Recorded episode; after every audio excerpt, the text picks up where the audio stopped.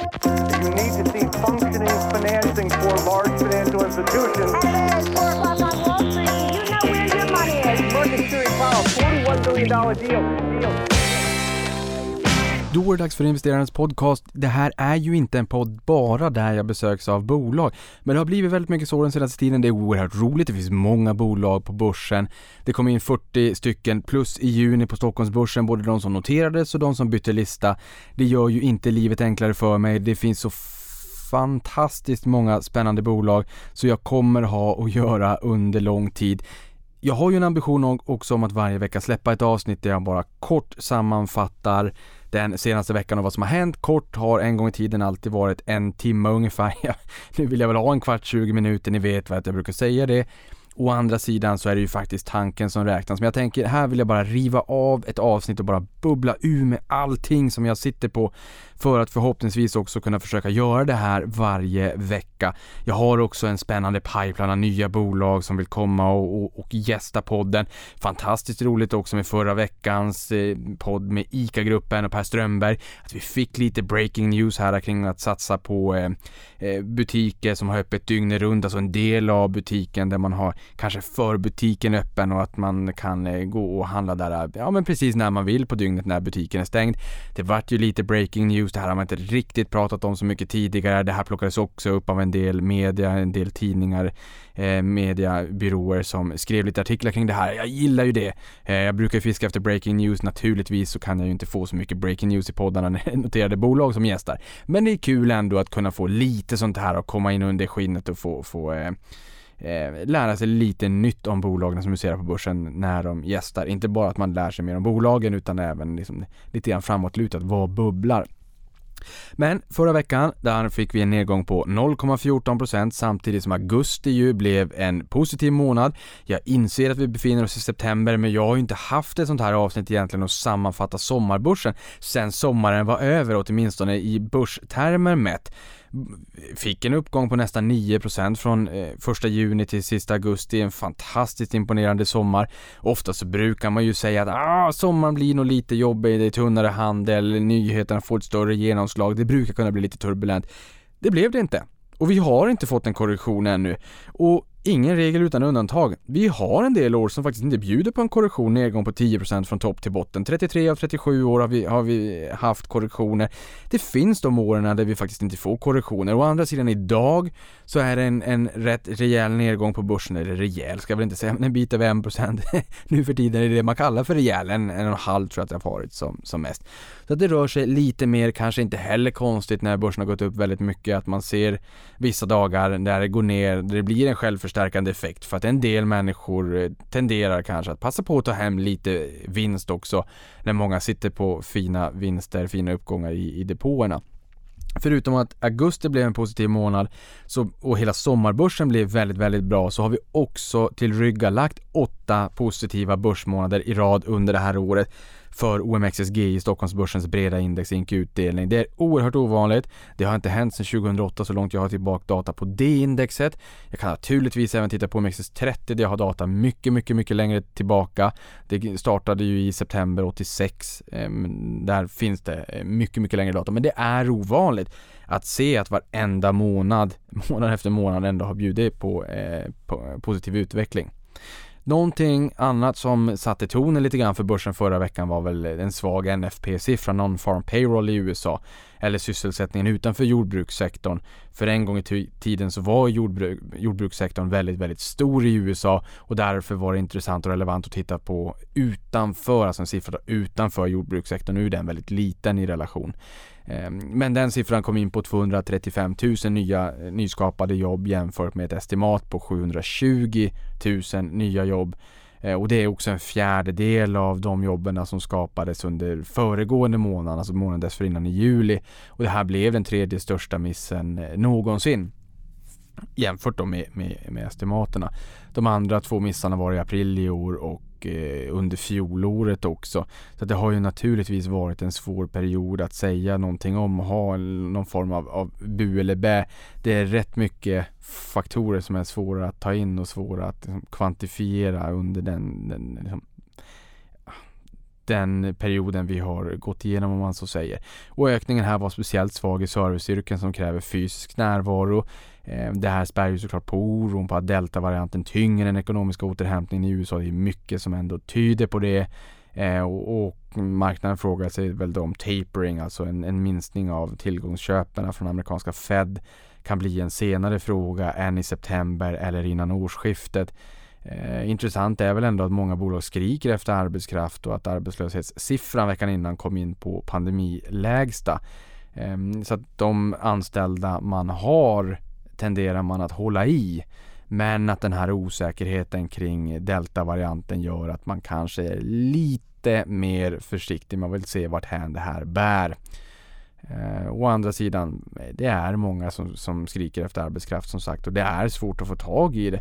Nu fick vi också besked från svenska regeringen som igår meddelade att vi går in i steg fyra av deras plan för lättare restriktioner. Eh, och det här innebär bland annat att deltagartag för allmänna och privata sammankomster och råd om att jobba hemifrån tas bort. Eh, och, och di, liksom distans, hur långt man ska sitta mellan varandra eller hur långt eh, ifrån varandra man ska sitta på tillställningar etc. Eh, tas bort. Så att här Aftonbladet skrev här igår ett citat från pressträffen om att nu återgår livet i stort sett till det normala för de allra flesta här i slutet på september. Jag tror att det här är någonting naturligtvis som vi alla har längtat efter under en väldigt, väldigt, väldigt lång tid.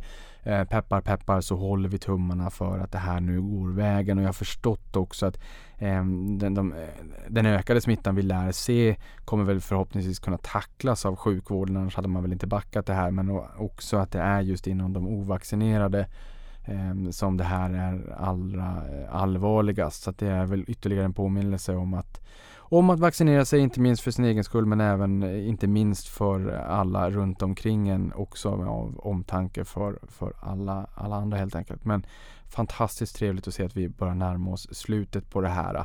Eh, och det är klart att siffror och bolagen, hur de kommunicerar i USA, det har ju mjuknat upp en hel del eh, den senare tiden och det här kan ju eh, riskera att lägga sig som en våt filt över utvecklingen nu framåt. Att man går in mer i ett vänteläge och att den ekonomiska utvecklingen eh, saktar in lite grann jämfört med tidigare på grund av eh, deltavarianten. Och narrativet här är väl bad news is good news då eh, många förväntar sig att Fed just skjuter på den här taperingen ehm, eh, helt enkelt.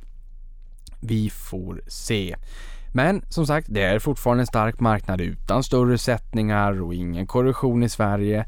Ehm, och det har ju gått 214, 15, 16 dagar där någonstans utan en 5% korrektion i USA och det här är en av de längsta perioderna någonsin. Rekordet var under 404 dagar under 2018. Men likväl, det är ehm, det har varit en het marknad och det har, det har inte varit speciellt stora svängningar. Eh, här kan man väl i och för sig också påminna om att just Nasdaq hade ju en korrektion på 12,12% mellan 16 februari och 5 mars i år. Så där har vi ju redan sett det. De, är, eh, de har återhämtat det här och är långt därutöver helt enkelt. Nu befinner vi oss i september, det är sista månaden för Q3 och därmed upp till bevis på grund av tuffare jämförelsetal får man ju också säga. Q2 var ju kanske det enklaste kvartalet i och med att världen stod still i väst och någon släckte lampan för världsekonomin. Samtidigt så kom inte bolagen bara in med rapporter som var rejält mycket eh, bättre än förra året i termer av allt ifrån omsättning, marginaler och vinst och allt vad ni kan tänka er utan levererade mer därtill och det skapade ju också ett gott sentiment, risksentiment alltså på börsen och en god riskvilja som gjorde att eh, det, det var glada miner hela sommaren. Eh, helt enkelt efter rapportsäsongen där någonstans mitten på juli och framåt. Eh, men ungefär 87% av bolagen i S&P 500 i USA har slagit marknadens vinstförväntningar i Q2. Det här är den högsta siffran sedan man började mäta det här enligt Refinitiv och då ska man ju också komma ihåg att det är ju inte bara att, eh, att vinsten har stigit kraftigt utan eh, man har alltså överpresterat konsensus i så pass stor utsträckning och det, det har ju varit svårt att, att sia. Oerhört svårt. Jag avundas inte analytikerkåren. Ehm. Helt enkelt. Eh, så att med de orden bara liksom en kort liten utsvävning lite grann kring vad jag har eh, på ehm, agendan eller kunna bubbla av sig lite grann, eh, tänker jag mig att jag vill göra. Ett kort nyhetssvep också, sen, jag har sagt det här förut, jag är medveten om det. Sen så hoppas jag att jag är tillbaka eh, back on track med även den här typen av avsnitt i alla fall en gång i veckan från och med nästa vecka då. Men cybersäkerhet, Vita huset och Joe Biden har han för en tid sedan träffat big tech, finansbolag och samhällsviktig infrastruktur eller samhällsviktiga infrastrukturbolag för att prata cybersäkerhet. Det här efter att flertalet attacker mot eh, SolarWinds Colonial Pipe Pipeline som slog ut halva oljeförsörjningen på amerikanska östkusten. Eh, och i samband med det här har Alphabet, modern till Google, sagt att de ska investera mer än 10 miljarder dollar kommande fem år. Microsoft har sagt att man ska investera 20 miljarder dollar under samma period och IBM ska utbilda mer än 150 000 personer inom området. Det här är en intressant fråga. Det här är också någonting som eh, det är en, en strukturell trend. Det är jättespännande. Det finns bolag som är med och kapitaliserar på den här trenden som förmodligen kommer bli väldigt goda värdeskapande resor framåt. När jag spelar in det här avsnittet så har jag precis, precis spelat in eh, ett avsnitt med CAG Group. Jag vet inte om jag redan släppt avsnittet eller om det avsnittet får komma ut efter den här då, bara för att bryta av med ett eh, original. Niklas investerarens podcast original content kontra eh, bolagsgästerna. Eh, ja, hur som. CAG Group har ett bolag inom gruppen, det här är en IT-konsult, ett bolag som då jobbar med just cybersäkerhet och där drog jag ut en tweet på Twitter som blev viral. Jag förstår varför, man blir liksom taggad när man läser det här. Jag skrev så här. I våras kom Sverige etta i världens största cyberförsvarsövning Lock Shields 2021. Massiva IT-attacker simulerades och teamet bestod av representanter från MSB, alltså Myndigheten för samhällsskydd och beredskap, Säpo, polisen och Försvarsmakten och här under ledning av CAG Engvall Security. Snart gästar CAG Group-podden. Det har de också gjort. Åsa, VD, har gästat podden. Det var jätteintressant. Ehm, som i de orden har jag också sagt att det här är ytterligare ett bolag eh, på väg ut. Det här är ett litet bolag med market cap omkring 600 miljoner. Det blir lite annars när det är små bolag, men jag vill också påminna om att första gången som Sivers eh, IMA, eh, numera Sivers Semiconductors med Anders Storm gästade på, den var de värd 800 miljoner.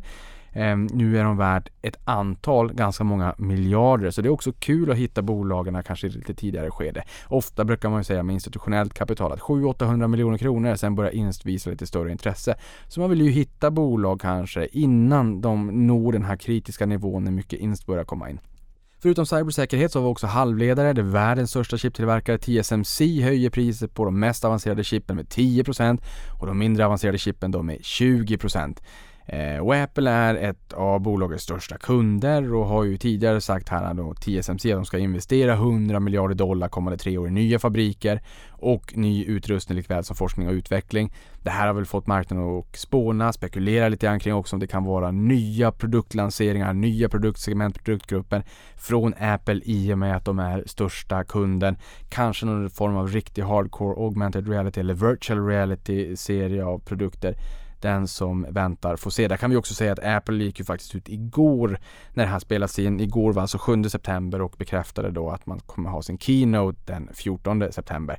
Där förväntar vi oss att se en iPhone 13 men även en Apple Watch 7 och kanske någonting mer. Det brukar kunna vara så spännande. Det har eh, ryktas lite grann i marknaden om att de ska gå in på satellitkommunikation, kanske till en början om det är så att man är någonstans i Eh, urskogen eller kanske Norrland för den delen eller snarare närmare bestämt Norrbotten kanske och har fel eh, telefonoperatör då kan man använda satellitkommunikation om det är så att man behöver eh, hjälp. Om det stämmer eller inte, vi får, eh, vi får se helt enkelt. När jag skrev eh, agendan här så hade TSMC stigit 8,6% year to date och 47% senaste året.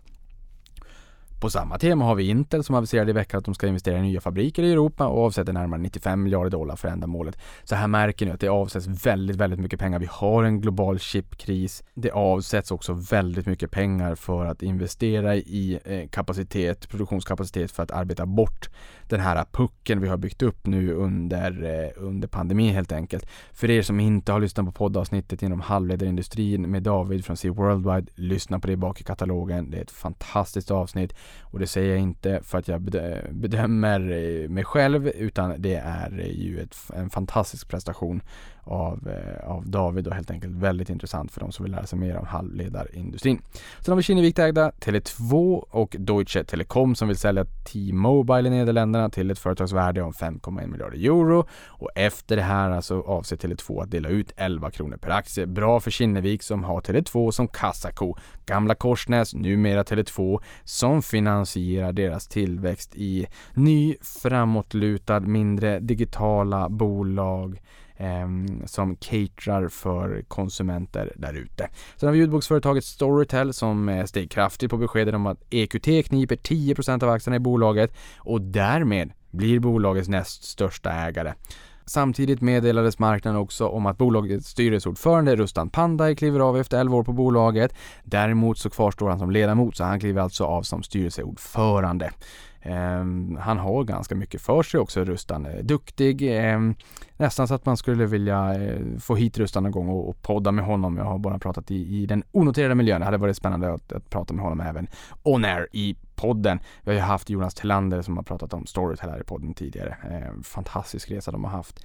It's a match. Match Group som bland annat äger varumärkena Match.com och Tinder steg som mest 9,26% på tisdag. Ni vet att jag gillar decimaler. Efter besked om att aktien kommer att inkluderas i amerikanska indexet S&P 500.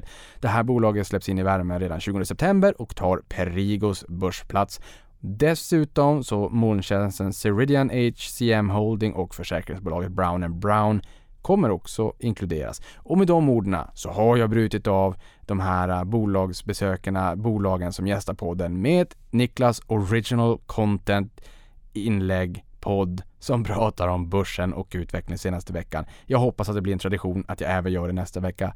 Tills dess, avkastning på dig, så hörs vi snart igen.